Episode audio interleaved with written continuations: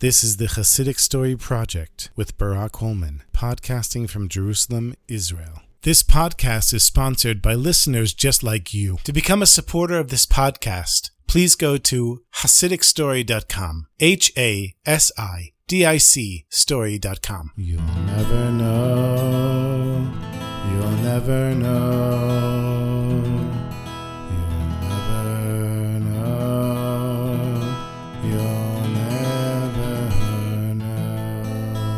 Reb Hillel of Paritsh used to spend a significant amount of his time traveling around the towns in southern Russia in order to help people understand the practical application of Hasidus and also to help people follow halacha and to arouse people to do tshuva when needed.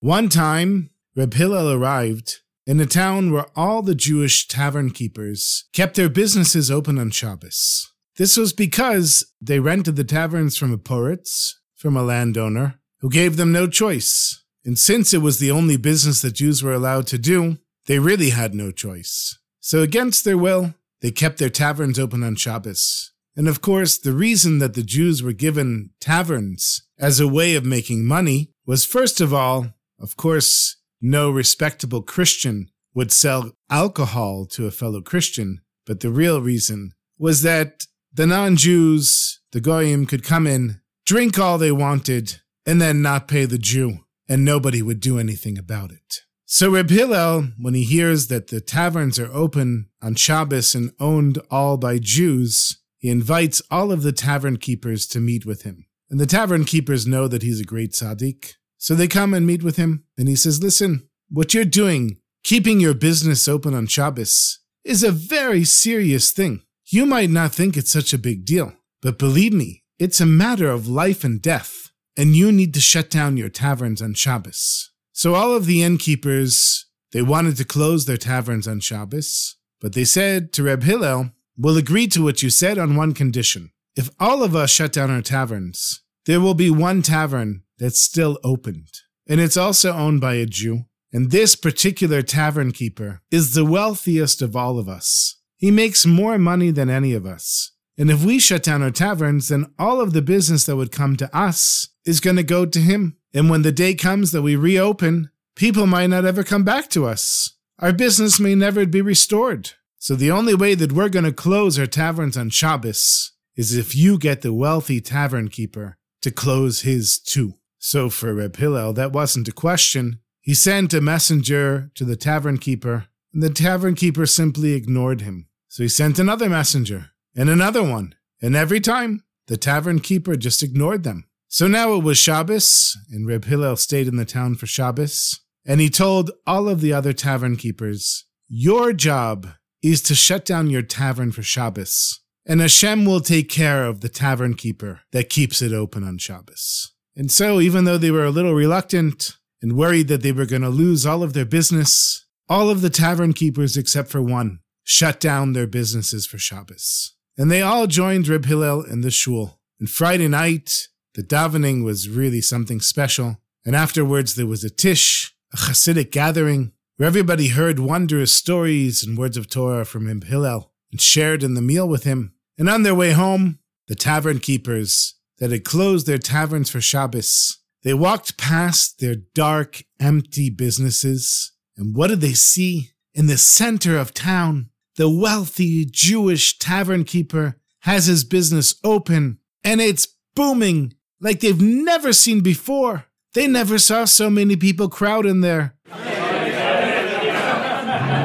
Because they all knew that it was their regular customers who couldn't come to them because they were closed and instead were going to the wealthy tavern keeper. And he was collecting money hand over fist. He'd never been so happy in his life.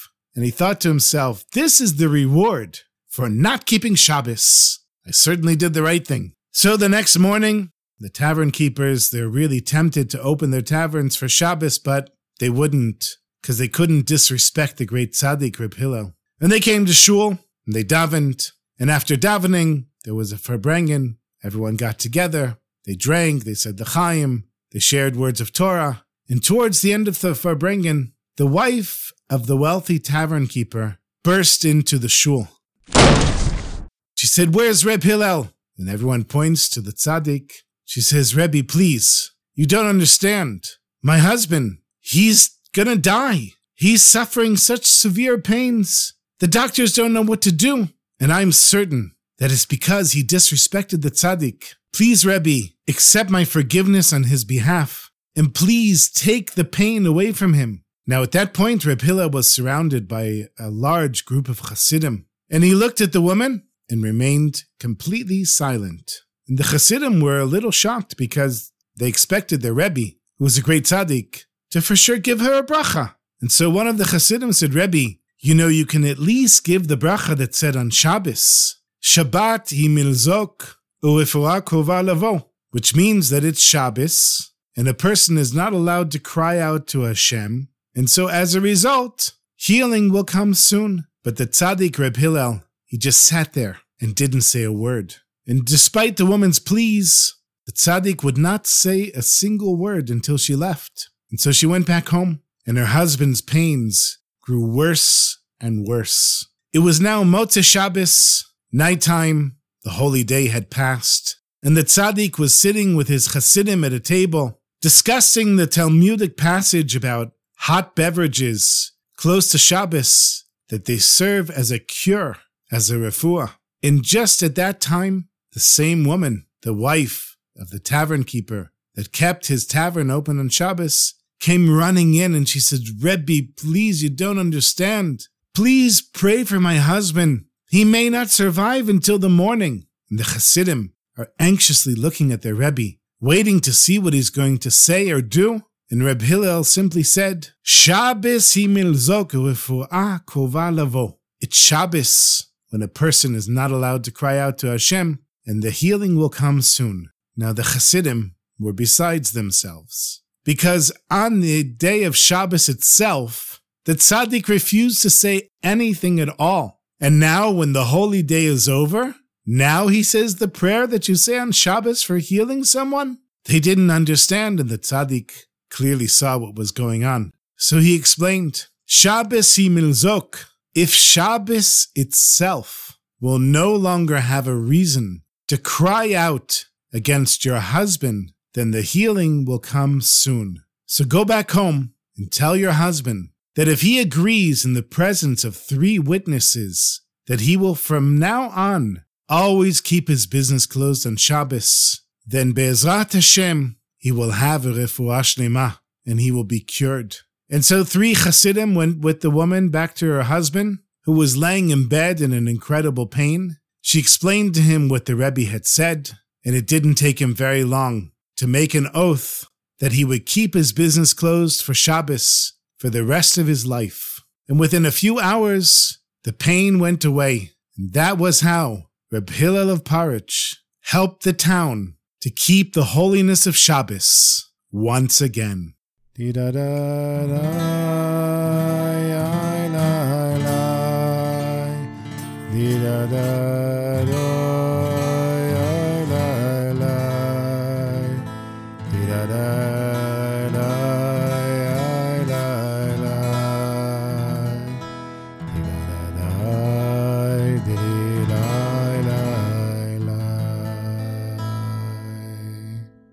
I've got one more short story for you, really, just because I love telling these stories. It's a story from Reb Shlomo. Reb Hershele Riminover, like many of the holy Rebbes, always wore a kapote, a long silk coat. And everybody knows that in those days, there were no dry cleaners. So after Reb Hershele had worn his coat for a while, it started getting dirty. And his Hasidim thought, it's really beneath the Rebbe's honor to go out in public with a stained kapote like what the Rebbe has. So every few weeks, the Hasidim would get together some money and give it to the Rebbe and tell him to buy a new kapote. But the holy Riminover, soon as the money touched his hand, the first poor person that came to him for help got the money that he was supposed to spend on his kapote. And after a while, the Hasidim decided that there's no point in giving Reb Hershele the money directly in his hand. If we want him to have a clean kapata, then we have to get him a new one ourselves. So secretly they measured the Rebbe's kapote and had a new one made for him. But this one wasn't just an ordinary coat. This one was so beautiful mamish beautiful, with a fur collar and cuffs and everything that a proper Rebbe should have. And when they presented their gift to the Rebbe, he was besides himself with joy. He said to the Hasidim, why, why would you do something like this for me? It's so nice of you. You know, I think this kapote deserves to be worn on Shabbos. And that Friday night, Reb Hershele, he walked into the shul, wearing his new kapote, and he looked so holy, so exalted. The Hasidim were really proud of themselves. And then after davening, everyone went into the dining room for the Shabbos meal, and the Rebbe Shamus started serving the soup. And as he walked in, he couldn't take his eyes off of Reb Hershele's new coat. And the Shamish was already a little bit of a clumsy person, and he wasn't watching where he was going, and ay vey, he spilled soup all over the Rebbe's brand new kapote, and it was completely ruined. And the Hasidim were ready to kill the Shamish. They wanted to hang the guy. But Reb Hershele, he quieted them all down with a wave of his hand. And do you know what he said, my sweetest friends? Ah, the soup feels so warm. You know the Holy Sanzer Rebbe, who himself had hundreds or thousands of Hasidim. He went several times a year to spend Shabbos with Reb Hershele Riminover. And he was there on this Shabbos when the soup was spilled. And the Sanzer said, The truth is, a person basically has to work on themselves their entire life in order to keep themselves from getting angry. But now I've seen one person who has absolutely cleansed himself of anger. Gewalt, the holy Riminover. Mm. So sweet, my friends. Ah, I love these stories.